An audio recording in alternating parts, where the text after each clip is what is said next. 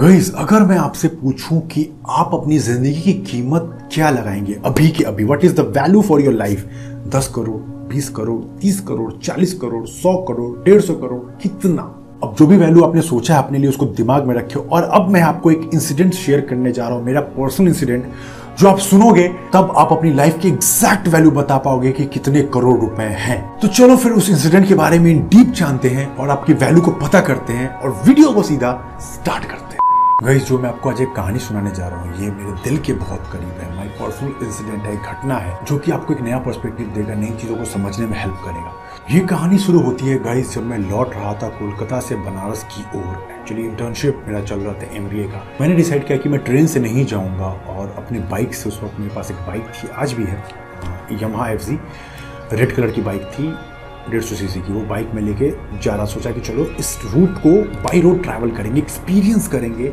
जो कि लगभग साढ़े छः सौ किलोमीटर का। उस रास्ते को चलो पार कर जाएँगे बाइक से तो मैंने स्टार्ट किया अपना जर्नी को। दोपहर एक बजे मैंने कोलकाता छोड़ा। मेरा दिमाग में था कि मैं उस सफ़र को इन्जॉय करूँगा, अच्छे से खाते पीते, और सामान था मेरे पीछे, कुछ सामान अच्छे खासे हेवी हो गए थे, क्योंकि इंटर्नशिप करके कोलकाता से लौट रहा था दो तीन महीने काफ़ी लंबा वक्त हो गया था।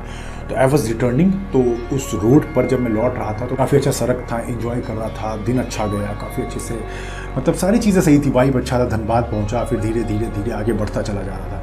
तो और रोड में कोई ऐसा प्रॉब्लम नहीं था। लेकिन उस दिन एक इंसिडेंट था कि बहुत ज़्यादा बारिश हो रही थी, बहुत तेज़ बारिश हो रही थी। मुझे अभी भी वो याद है कि आई वॉज़ लाइक मुझे रुकना पड़ गया और टायर मेरे साथ मेरा नहीं दे रहे थे मेरे गाड़ी का।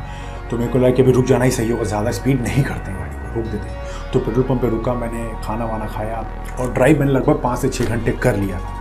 और मेरे दिमाग में एक प्लान था कि मैं जब ट्रैवल करूँगा तो मैं होल्ड करूँगा मतलब जहाँ पे थकान हो जाती क्योंकि साढ़े छः सौ किलोमीटर तो मेरा टारगेट था कि रात का होल्ड करना है और कल होके फिर से निकल जाना है। तो ये था मेरा तो मैंने एक से छः सात बजे तक खूब गाड़ी चलाया, आठ, नौ बजता गया, फिर होल्ड लिया बारिश की वजह से, जो कि लगभग बारिश तीन से चार बजे के करीब दोपहर में बारिश होने लगा था। तो मुझे एक घंटा होल्ड करना पड़ा इस चक्कर में मैं ऑलरेडी बहुत ज़्यादा डिले हो गया था। तो समय बीत रहा था छः बज चुका था और मैं लगभग ढाई सौ मैंने पार किया। अब मेरे दिमाग में एक चीज़ चल रहा था कि मुझे जल्दी पहुँचना भी है, क्योंकि काम वहाँ पे बहुत सारे पड़े थे मेरे हॉस्टल में। उस वक्त मैं एम में था अपने तो बी का हॉस्टल में कैंपस में स्टे करता था मेरे फ्रेंड लोग के साथ। तो फिर ऐसी चीज़ें हुई, मैं बढ़ता गया, रात हुई, सब कुछ हुआ। नींद वींद सब कुछ पूरा था। नींद में ऐसा नहीं कोई प्रॉब्लम था, कुछ भी था। लेकिन चलाते चलाते गाड़ी को जब रात के एक बज गया, दो बज गया, मुझे लगा था कि मैं मैक्सिमम रात के दो बजे तक तो पहुँच ही जाऊँगा। और सब लोग वेट कर रहे थे, हॉस्टल में दो तीन जो मेरे फ्रेंड थे, बोले कि आ जाओ खाना पीना रखा है, हमने मेस से लेके रख दिया है, खाना खा लेना यहाँ आकर। तो मैंने बोला, ठीक है। तो फिर मैं जब चल रहा था रात के दो बजे लेकिन अब भी 200 किलोमीटर बचे थे। तो मैंने सोचा कि रात में दो बजे तो मुझे कहीं होटल मिलना था नहीं, जो कि मुझसे एक बड़ी गलती हो गई। मुझे पहले ही बहुत ज़्यादा समझ लेना चाहिए कि बारिश से मुझे ऑलरेडी लेट हो चुका है, चीज़ें ख़राब हो चुकी है। तो मुझे स्टे कर ही जाना चाहिए था, लेकिन मुझे लगा कि बाइक है, अब मौसम ठीक हो चुका है रोड ठीक है, और सब कुछ ठीक है पेट्रोल मैंने फुल करवा लिया था एनर्जी फुल थी, नींद पूरा था तो चलो चल ही देते हैं। अपना कहीं रुकने का पता और सुनसान हाईवे पर पूरा रास्ता था। फिर भी मैंने हिम्मत जुटाई, भगवान का नाम लिया और चलाता गया, गाड़ी चलाता गया। मम्मी पापा का इमेज अपने दिमाग में था, सब कुछ अच्छा लग रहा था, अच्छे से चला रहा था, गाने वाने सुनते में चला रहा था, सब कुछ ठीक। लोग भी थे हाईवे के ऊपर, ऐसा नहीं कि हाईवे पूरा खाली पड़ा तो चलाते चलाते रात का ये तीन चार बजने लगा। अब मैंने अपने स्पीड में गाड़ी किया गाड़ी वाड़ी सब ठीक चल रही थी और अब लगभग 20 किलोमीटर रह गए थे मतलब साढ़े छः सौ किलोमीटर का जो जर्नी था, अब मैंने 630 किलोमीटर पार कर लिया था। तो क्या होता है? सब कुछ ठीक था गाड़ी वाड़ी सही चल रहा था। पता नहीं क्या हुआ, मेरे गाड़ी का एक बैलेंस बिगड़ सा गया। आई डोंट नो उस रात को मुझे भी नहीं याद। क्या हुआ मुझे? अभी मैं समझ नहीं पा रहा हुआ क्या था exactly, बट मुझे इतना याद है कि उस गाड़ी का बैलेंस में भी बहुत ज़्यादा चल गई है। क्या था? गाड़ी में क्या प्रॉब्लम आई? उस गाड़ी का बैलेंस बहुत बिगड़ गया। और गाड़ी हाईवे पे नॉर्मल बाइक सत्तर अस्सी पे चलती है आपको पता है। कोई स्मूथली चलती है कोई लोग थे नहीं। रोड वास गुड ओके सब कुछ सही था। हाईवे चौड़ी चौड़ी इतनी चौड़ी चौड़ी समझो थ्री लेन की हाईवे थी हर साइड की। तो मैं गाड़ी में चला रहा था सब कुछ ठीक था। लेकिन I don't know what happens but गाड़ी का कंट्रोल मैंने खो दिया। और 70 की स्पीड में वो गाड़ी, मैंने गाड़ी को जस्ट सर्विसिंग करवाया था। वो गाड़ी बिल्कुल नई थी, नई। वो गाड़ी मतलब समझो कि ये हाईवे इस तरफ़ है थ्री लेन इस तरफ़ थ्री लेन है, बीच में ये डिवाइडर है। ये गाड़ी ऐसे ऐसे हुई, बस मेरे हाथ से कंट्रोल मेरा खो गया। और ये गाड़ी डिवाइडर में सत्तर स्पीड पर ऐसे भिड़ गई। बिल्कुल ऐसे जाके भिड़ गई। और गाड़ी ने ऐसे तीन टर्न मारा और मैं गाड़ी के साथ बिल्कुल ज़ोर से फेंका गया दूर की तरफ़। लेकिन मैंने गलती एक ये कर दी कि मैंने अपने बचाने के लिए पूरा हाथ इसे लगा दिया। लेकिन एज अ ह्यूमन तो हम लोग इस तरह डिज़ाइन हुए हैं कि हाथ लगाते हैं अपनी सेफ्टी के लिए। कभी आप गिरोगे, आपने नोटिस किया होगा कि अपने हाथ को आगे कर देते हो कि आपका फेस बच जाए, जो कि सबसे ज़्यादा सेंसिटिव पार्ट या ब्रेन बच जाए। तो इस तरह हम इवॉल्व हुए हैं। तो मैंने भी यही किया, अपना हाथ ऐसे कर लिया। इस चक्कर मेरा कलाई पूरा ऐसे मुड़ गया। ठीक है? और ये पैर पूरा लहू लुहान मतलब खत्म पैर ये घुटना पूरा ऐसे टूटा नहीं, बाकी सब उसका गेम खत्म ही हो चुका था, मैं ये कह सकता और जैसे ही मैं गिरा, मैं अपना सारा कॉन्सियसनेस खो चुका था, मेरे दिमाग से पूरा कंट्रोल जा चुका था, और सबसे गंदी बात ये हुई कि मैं उस डिवाइड से टकरा के उस रोड के अपोजिट साइड गिर रहा हूँ, गाड़ी इस तरफ़ से आ रही है।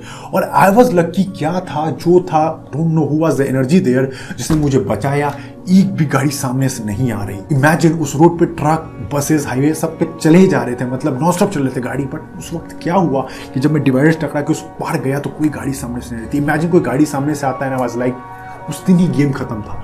और जैसे ही मैंने अपना कंसिस्टेंस संभाला जैसे जैसे मुझे पहले तो मैं डला रहा। एक ट्रक ड्राइवर ने गाड़ी रोकी और उसे नहीं रहा गया तो उसने उसने मुझे देखा कि पूरा खून में ऐसा लड़का कौन है जो गिरा पड़ा है। बाइक का तो भाई बोलना ही गलत होगा। बाइक के तो जो खराब हालत हुई, ना बाइक, हेडलाइट खत्म टेल लाइट खत्म हैंडल मुड़ गया। फिर वो ड्राइवर मेरे पास आया, उसने मेरे मुँह पे पानी मारा, उसका असिस्टेंट जो होते हैं उन्होंने आके पानी वानी मारा, फिर मुझे डिवाइडर पे बीच में बिठाया, गाड़ी को साइड किया, और फिर मैंने जब होश संभाला तो मैंने क्या देखा कि मेरे जो ये हेलमेट मैंने पहन रखा था, वो हेलमेट उस हेलमेट पे यहाँ पर एग्जैक्टली एक, दो, तीन तीन स्क्रैच इतने मोटे मोटे स्क्रैच आ रहे कितने, आज भी वो हेलमेट मेरे पास है नहीं, शायद हॉस्टल में रह गया।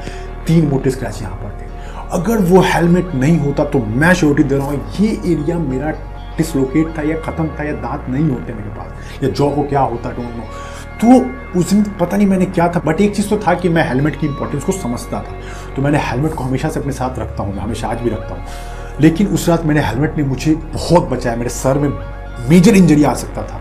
और उस वक्त मेरा खून का तो बोलना ही गलत होगा, खून तो यहाँ से गिर रहा है, यहाँ से गिर रहा है, हाथ टूट चुका है. हाथ में इतना बड़ा स्वेलिंग पोर्सन आ चुका है।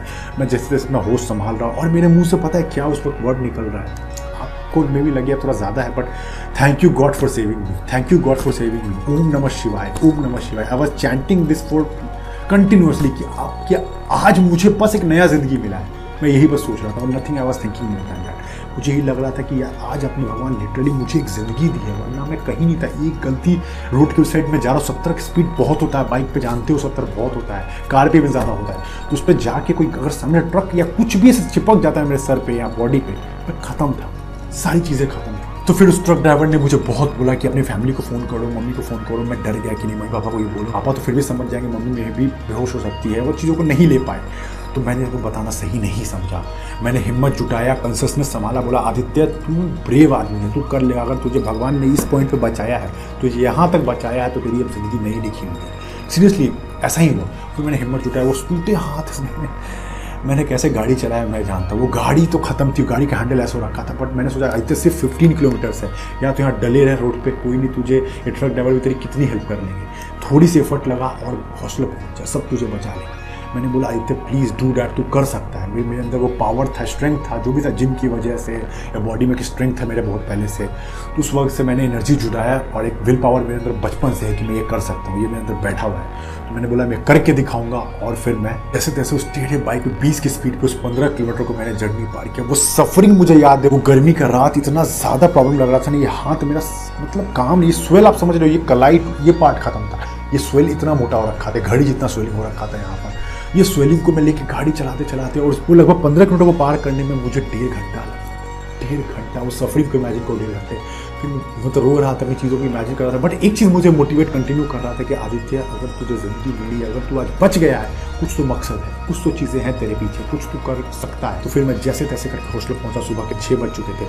फिर सबने मुझे देखा, भाई, क्या हाल है? फिर फ़र्स्ट एड सबने मुझे संभाला, मयंक, सिद्धांत, उत्कर्ष, ऋषि, बहुत जो थे वहाँ सबने मुझे संभाला, बचाया। फिर मैं हॉस्पिटल गया, फिर मेरी चीज़ें सही हुई। तो मैंने उस दिन एक चीज़ सीखा कि ज़िंदगी में हम लोग बहुत लाइफ को बहुत ही कैजुअल अप्रोच में लेते हैं कि ज़िंदगी क्या है यार? यार चिल करते हैं यार, ये नहीं किया तो क्या किया, ये नहीं जिया तो क्या किया रिस्क नहीं लिया तो क्या हुआ? कभी आप आजकल यूथ को देखते हो, गाड़ी ऐसे नचाते हैं, कभी कुछ चीज़ों में एडवेंचर करते हैं। एडवेंचर करना गलत नहीं है, लेकिन अगर कैलकुलेटेड रिस्क नहीं है तो चीज़ें आपकी खराब होगी याद रखना, आपकी ज़िंदगी बस आपकी नहीं है, आपके साथ बहुत सारी ज़िंदगी जुड़ी है। माँ बाप की, बहन की, आपकी गर्लफ्रेंड की, आपकी वाइफ की, बहुत लोग की जुड़ी है।